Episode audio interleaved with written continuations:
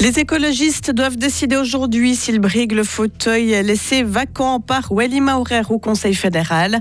Nombre de victimes de la traite d'êtres humains est en forte hausse et la grève en France a des répercussions jusqu'en Suisse. Et puis euh, la journée va être bien ensoleillée avec 22 degrés, soleil et douceur demain et jeudi. Également, nous sommes mardi 18 octobre 2022. Bien le bonjour Delphine Bulliard. Bonjour. Les Verts tenteront-ils leur chance au Conseil fédéral Leur groupe parlementaire se réunit ce mardi pour décider de présenter ou non une candidature le 7 décembre pour remplacer l'UDC Willy Maurer. Le conseiller national Gérard André, que nous avons joint hier, hésitait encore. Pour le Fribourgeois, il est évident que les Verts ont leur place au gouvernement, mais il leur faudra peut-être encore patienter. Gérard André. La bonne formule serait idéalement euh, les deux PS euh, qui sont déjà là, un troisième euh, des Verts, et puis après, au détriment évidemment du PLR qui est fortement surreprésenté au Conseil fédéral. Après, il y a encore entre deux encore les élections euh, fédérales en, automne 2023. Donc, quoi que ce soit, ça va rester très intéressant. Il y aura du suspense, mais euh, je pense qu'on a des meilleures chances en 2023, évidemment, d'accéder de, au gouvernement fédéral. Pour la conseillère d'État écologiste Sylvie Bonvin-Sonsonance, il ne faut pas rater cette occasion. C'est une élection comme les autres. Il faut toujours pouvoir offrir des alternatives. Je trouve quand les élections euh, sont, sont pliées, euh, organisées, je trouve qu'il y a un petit côté euh, un peu moins démocratique, on va dire, à mon avis. Donc là, effectivement, de lancer des candidatures de, de notre côté, je pense que c'est intéressant. Et côté UDC, il y a désormais quatre candidatures officielles, dont celle d'une femme, la conseillère d'État nidwaldienne Michelle Blochliger. Deux adolescents ont été arrêtés dimanche soir à Châtel-Saint-Denis. Ils ont reconnu avoir mis le feu à un distributeur de nourriture en ville.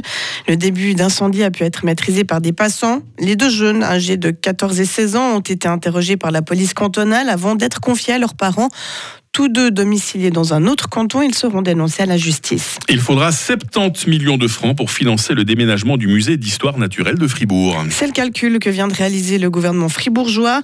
Le Parlement cantonal devra lui valider le projet cet automne avant de passer le flambeau à la population fribourgeoise, normalement l'année prochaine. L'objectif de ce transfert dans le quartier des Arsenaux est d'installer le musée dans un bâtiment plus grand et plus moderne.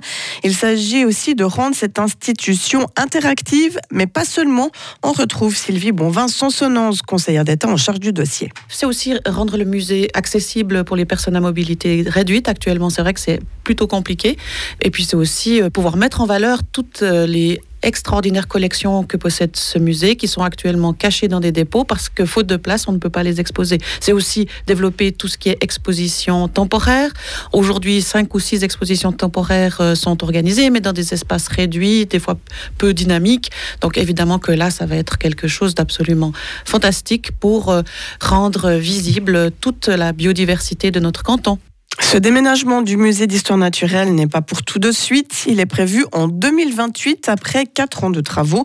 Et pour en savoir davantage, rendez-vous dans notre éclairage dans une demi-heure. Le nombre de victimes de la traite des êtres humains a augmenté fortement en Suisse entre 2019 et 2021, Delphine. 50% de plus. 207 nouvelles victimes ont été identifiées l'an dernier par les quatre centres de consultation spécialisés.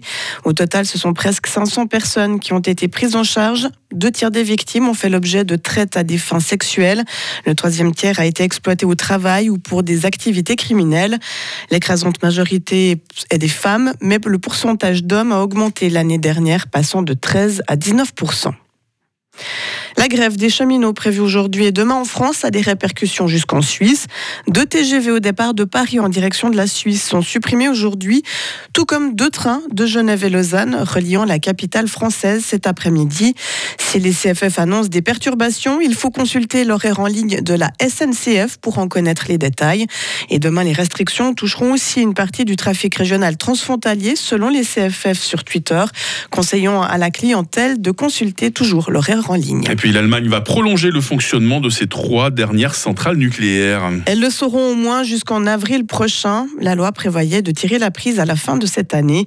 Le chancelier Olaf Scholz a tranché hier. Dans sa décision, il a pris en compte le contexte de crise énergétique mondiale et au moment où son pays s'efforce de réduire sa dépendance aux importations énergétiques russes. Et nous-mêmes ici en Suisse, Delphine, c'est trop tard pour remettre la prise de, de Mühleberg, vous pensez? Ouais, alors ça, je crois que c'est un peu tard. hein. Il y en a encore d'autres, mais Mühleberg, je crois que c'est fini. Delphine Muller, c'est pas fini l'actualité. Plaisir de vous recroiser euh, toutes les 30 minutes en rédaction Radio Fribourg. Retrouvez toute l'info sur frappe et frappe.ch. La journée va être bien ensoleillée après quelques nuages résiduels en direction de l'Est, après un peu de brouillard euh, le long des cours d'eau. Il fait actuellement 12 degrés à Romont, il va faire 22 degrés à Fribourg. Demain mercredi risque bien de débuter sous le stratus, en dessous de 900 mètres, suite de quoi euh, le temps sera bien ensoleillé. Température minimale 11, maximale 19 degrés. Jeudi sera encore ensoleillé, d'où il fera 19 degrés. Une perturbation pluvieuse nous traversera vendredi, maximum 17 degrés. Puis la météo semble vouloir euh, s'améliorer pour le week-end. Nous sommes mardi 18 octobre, 291e jour de l'année 2022. Ce sont les Lucs à qui j'ai le plaisir de souhaiter bonne fête ce matin. Le jour se lève à 7h53 et la nuit tombe à 18h30.